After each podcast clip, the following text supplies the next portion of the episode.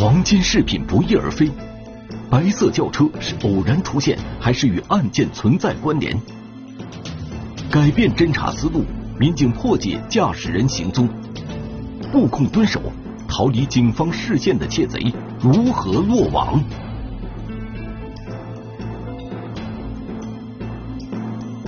金首饰与白轿车，天网栏目即将播出。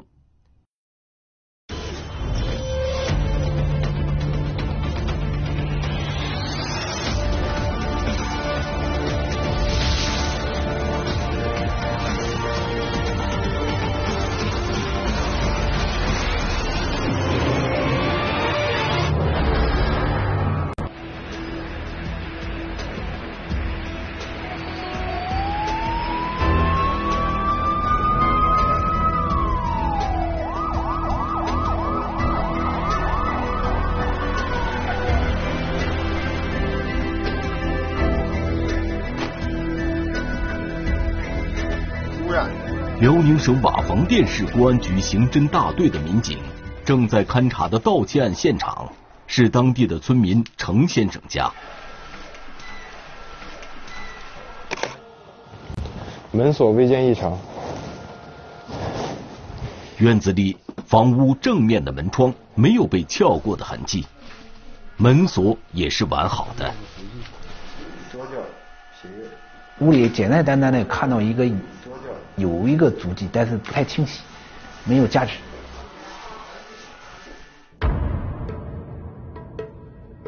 后院的房间木门玻璃被人打碎了，民警初步确认，这里应该是窃贼的出入口。见有撬压痕迹，刀口大概在一厘米左右，玻璃上手印处。打碎那个门玻璃，伸手把那个里面的那个插销拉开之后，开门进来。同时，那个呃玻璃上我们发现有手套的痕迹，啊，应该是嫌疑人戴那个呃粗线手套进入室内。办案民警接到程先生的报警电话，是二零二零年九月一日晚上七点三十分左右。然后我开门进院，家里就一切都正常。然后我上那个后屋小屋里，去那拿点东西，一看后我有三枚硬币，我爱收藏，因为那个硬币后我全在保险柜放，不可能在外面放。我一感觉我不对劲，家上就有动的。放在保险柜里的硬币，怎么会散落在保险柜外面的地面上？刚刚回到家。程先生立即感觉到了异样，赶紧马上第一时间，我我觉得不对劲，赶紧拿钥匙。呃，一个拿钥匙就看，哎呀，钥匙还飞还在原地，然后赶紧打开保险柜，我一看，什么都没有，金金首饰和被盗。被害人告诉我们，他将近有七百克左右的黄金首饰被盗。走的时候门窗锁好了呗？锁好了。你什么时候回到家？我回家是能有个七点钟。啊，你回来时候就发现这后后门就是门玻璃碎了呗？没，没看，你也没发现。在后边后边上后屋看掉金硬币才发现后。你这金属首饰里面都有什么东西啊？有项链，这是手镯什么的？保险柜上没上锁？嗯，是上锁。上锁了。对。钥那钥匙呢？钥匙在那个抽屉，在本里夹着。你保险柜有没有密码？嗯，你什么密码要撤了？因为这是一个废旧的一个保险柜，当时那个密码锁已经拆除了，它只是做一个储藏柜，只用钥匙开启。程先生有收存黄金首饰的爱好，他告诉民警，想着黄金能够增值，所以从二十多年前开始，程先生就用攒下的钱断断续续购买了一些。如今家中虽没有多少存款，但却积攒了价值三十多万元。七百余克的黄金首饰。我们了解，这个被害人他所有的积蓄全部用来购买这个这个黄金，而没有存到银行。这个是可以说，这个丢失就就等于倾家荡产是一样的。可奇怪的是，保险柜里面还有一些银首饰及其他的贵重物品，并没有丢失。窃贼好像目的非常明确，就是为盗取这些黄金首饰而来的。保险柜上见有撬，柜门上见有。保险柜柜门只有轻微的撬痕，柜门也不是被强力撬开的。从现场的情况看，很像是直接用钥匙打开的柜门。可程先生却说，他在用钥匙打开保险柜的时候，钥匙还是放在原处的，没有被人拿取过。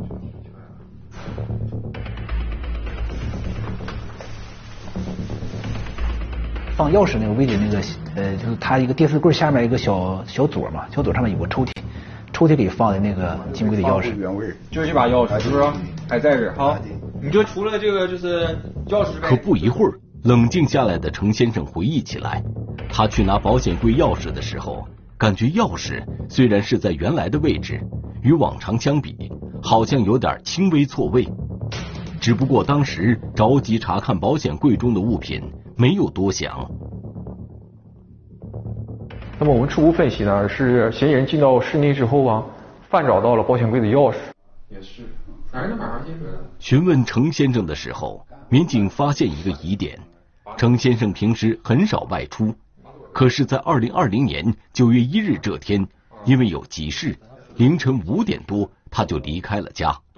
回到家就发现家中被盗了。一次外出，家中就失窃，这会是巧合吗？嗯，当时是也分析了有两种情况，一种是外来人盗窃，对不对？另一种就是说，呃，熟人作案。那这也是六十 CT 吗？啊，也是六十。因为纯属个人爱好，从程先生的话里，民警确认积攒黄金首饰这件事，也只有程先生的家人知道。他周围的亲戚朋友，就是特别要好的直系亲属，都不知道他家里有这些金银首饰。看来，其他人因财起意，从而行窃的可能性不大。为了查清事实，在勘察现场的时候，富州城派出所的民警对程先生家周围的邻居进行了走访。有村民告诉民警，下午一点多的时候。他曾看到在程先生家附近出现过一辆陌生的白色轿车，因为这辆车他在村庄里从未见过，所以印象深刻。白色轿车会是来做什么的呢？民警马上展开了调查。外边在这个路的南侧有一个监控录像，正好能照到往他家走的那个小路。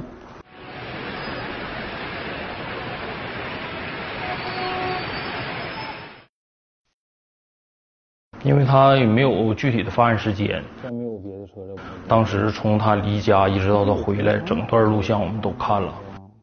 从大连港发到，重点就在这个道路上经过的白色车辆，我们进行了一个重点的筛查。在二零二零年九月一日下午一点二十四分十五秒，一辆由东向西行驶的白色轿车出现在画面中。可是，这辆白色轿车并没有在程先生家附近停留，而是径直沿着村中的公路向前行驶。就在民警想排除这辆白色轿车嫌疑的时候，事情发生了变化。这车倒回来，是不是刚才那辆车？对，是刚才那辆车回来了。这辆白色轿车拐进去的小路，可以通往程先生家的后院门。视频画面显示，在下午一点三十七分，这辆白色轿车从小路上开了出来，随后沿着村外的公路向东而去。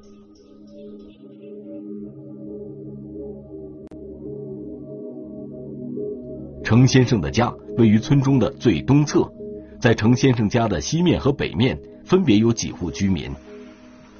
从白色轿车驶入小路到再次出现，相隔了十三分钟。这十三分钟的时间到底发生了什么？这个白色轿车的驾驶员会是什么人呢？为了查找更多的线索，民警再次来到程先生居住的村子走访调查。案发当天中午，在被害人家周围这些邻居，就是在白色轿车出现的时间段，周围的邻居家既没有熟客或生客到访，也没有什么亲戚串门之类的。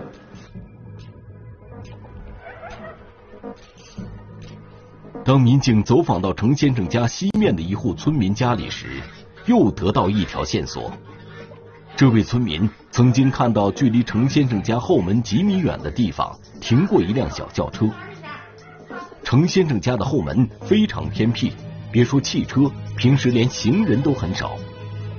村民当时感到非常奇怪，谁会把车停在这么偏僻狭窄的地方呢？见着，俺家是难着，这车停了天都。不知道，俺俺俩走了，俺俩就走上娘们去买点东西，回来看就在，谁知剩下来就不知道。俺妈说俺闺女在家里，就没绿会儿。白色车呗，是白色。轿子呗，什么牌是不是？我没绿会儿，嗯，这就没绿会儿了。民警在村中两次走访。都有村民反映，在程先生家附近看到过一辆白色小轿车。从村民描述的停车位置来看，也完全符合是去程先生家的。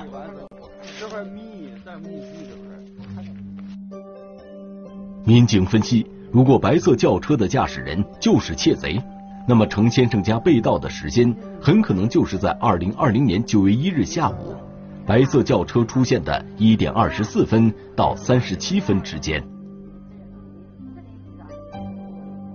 我们就将这辆白色轿车作为重点嫌疑车辆进行排查。可是，程先生收存黄金首饰这件事，只有家人才知道。白色轿车上的人又是从哪儿打听到的呢？进一步侦查。民警对白色轿车有可能途经的路段展开走访，并对沿途所有公共视频进行了调取。终于，在村东口一个商店的视频画面中，再次捕捉到了白色轿车的影像。正好追到在他进到现场之前的时候，他有一个掉头的行为，然后那个正好走到摄像头底下。通过这段视频影像，图侦民警可以看清这辆白色轿车的号牌。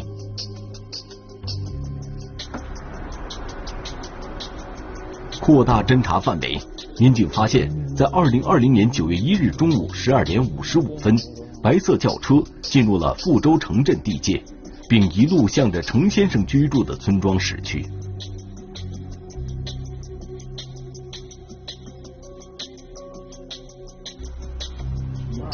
之后，在二零二零年九月一日下午三点二十五分的画面中，民警再次追踪到了白色轿车。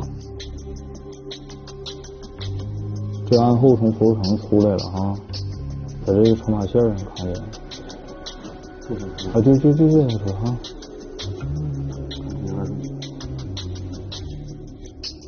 画面显示，白色轿车由瓦房店市驶往了大连市区的方向。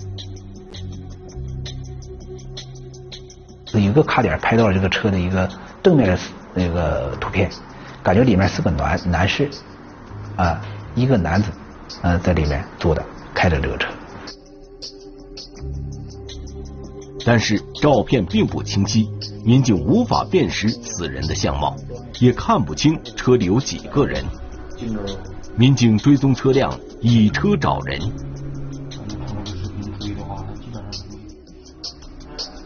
民警查询车主信息，但结果却出人意料。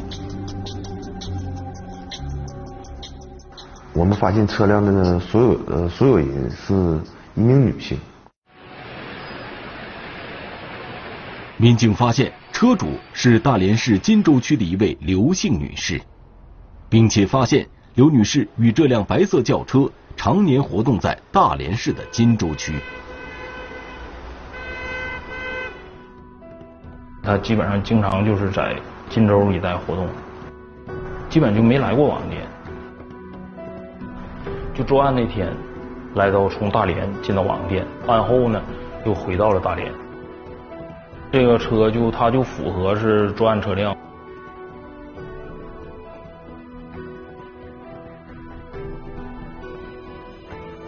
稳妥起见，瓦房店警方派出侦查员到刘女士居住的小区展开了走访。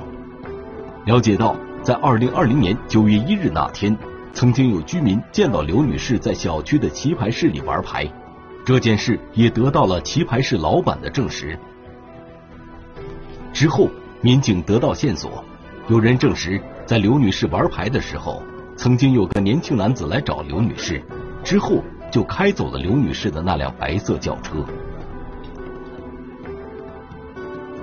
我们现在排除一个嫌疑人的手段，主要是就是就是说他是否到场，啊，是否经过这个案发地。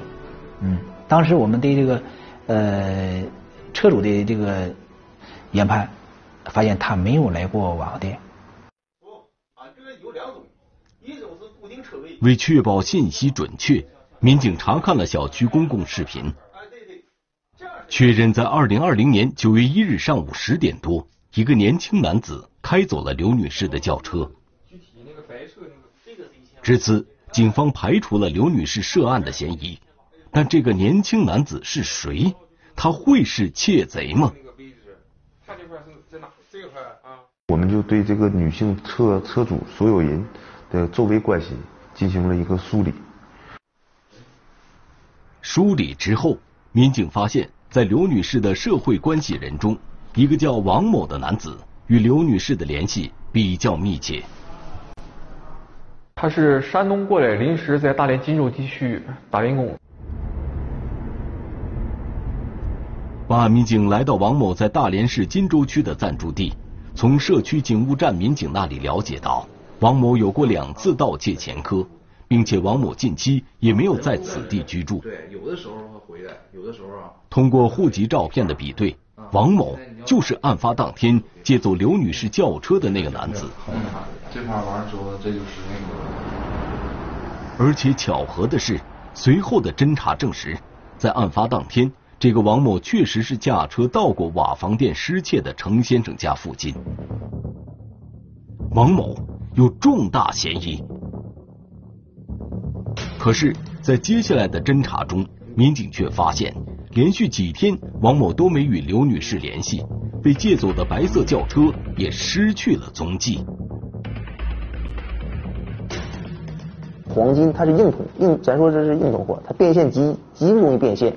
如果变现了，说白了，这个老百姓的损失也就没有了。我们再抓到人没有挽回不了损失，实际上对老百姓来说，这个就没有太大的意义。二零二零年九月八日下午，在大连市金州区调查王某的民警终于得到线索。王某驾驶的白色轿车出现在了一家商场附近。机不可失，刑侦大队组织多名警力前往寻找王某。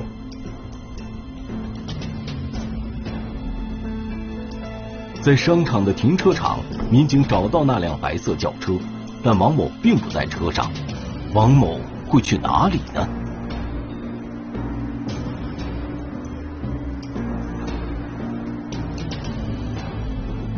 因为周围都是商业圈嘛，既有首饰加工回收的，还有商场所谓那个那个卖金银首饰的。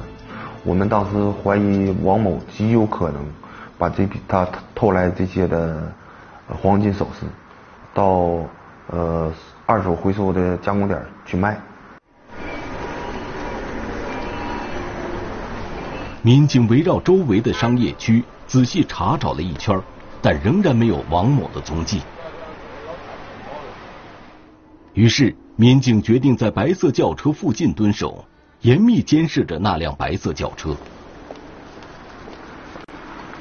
因为当时人流非常多，怕他如果嫌疑人上车了以后，我们。再抓捕就相当困难了。布控蹲守了大约一个小时，在二零二零年九月八日下午三点三十分左右，民警突然发现白色轿车的车灯闪了一下，很显然，有人是在遥控打开车门。见此情形，布控的民警迅速向白色轿车靠拢。可奇怪的是，王某并没有出现在轿车前面。因为他有两次前科嘛，他对这块的反侦查意识啊也非常的强，抓捕这块就陷入了僵局。呃，怀疑是不是我们那方面做的有些纰漏，让他警觉了。民警寻找着王某的踪迹。下午三点三十五分，侦查民警发现王某从附近一家超市中走了出来，民警立即上前将王某控制。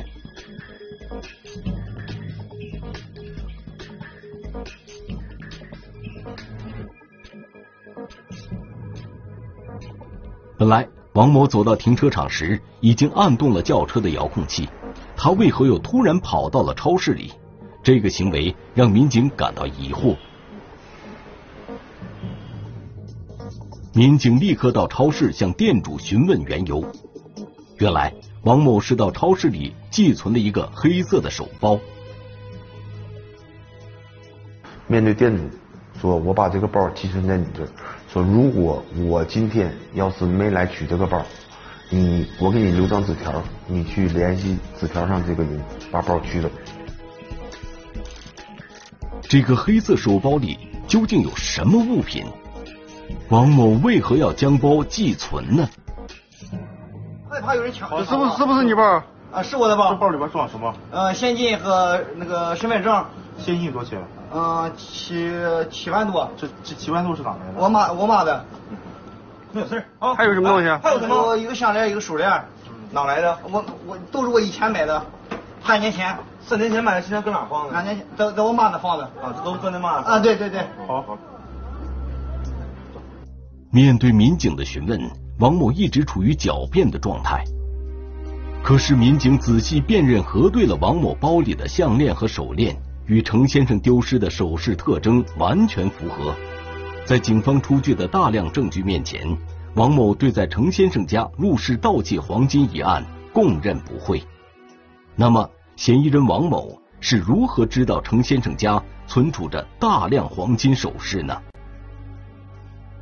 那犯罪嫌疑人讲呢，他当时也不是说特别有目的性的去被害人家，他是开车路过，呃，发现被害人家这个位置啊临近路边，啊，周围邻居也比较少，啊，所以说他就是临时起意，就是从被害人家的这个后门将后门玻璃砸碎，潜入到室内。上次盗窃是这家，是这家。你怎么进屋？我上后边进，从这边走的，从这边走一个后面走啊。你钥匙当时是在哪发现的？就在这块儿。家里啊，就是这个保险柜啊，没有设密码，就是钥匙啊，轻易被这个犯罪嫌疑人找到了。再一个呢，就是家里啊，这个门窗啊，就是关键的一些地方没有上护栏，那么这个也给犯罪分子啊进入室内啊提供了这个有利条件。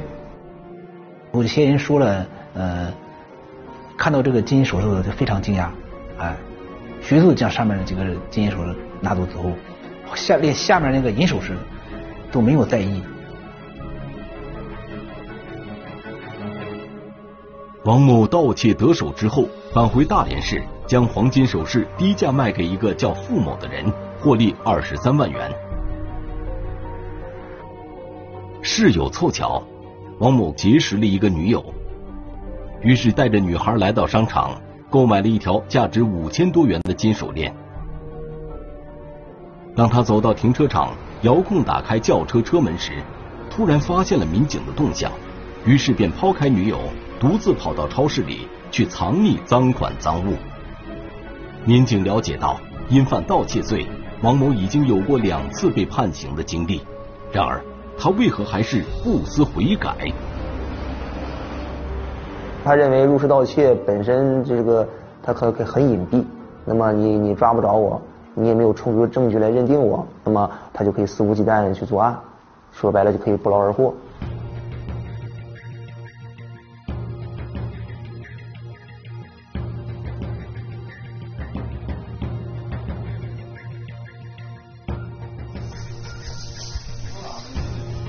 王某销赃所获得的二十三万元赃款中有六万多元已被他挥霍。民警追回了剩下的十七万元资金，并追回了部分赃物。嗯，这种呃侵财类的案件，那要求我们现在对这种关心到，尤其是这种民生的案件，我们必须要投入比以往更大的这种精力去做。那么也提醒我们广大的老百姓，要树立安全的这个防范意识。呃，如果呃出现这种生命财产受到侵害的时候，要及时报警。那么我们将第一时间临场处置。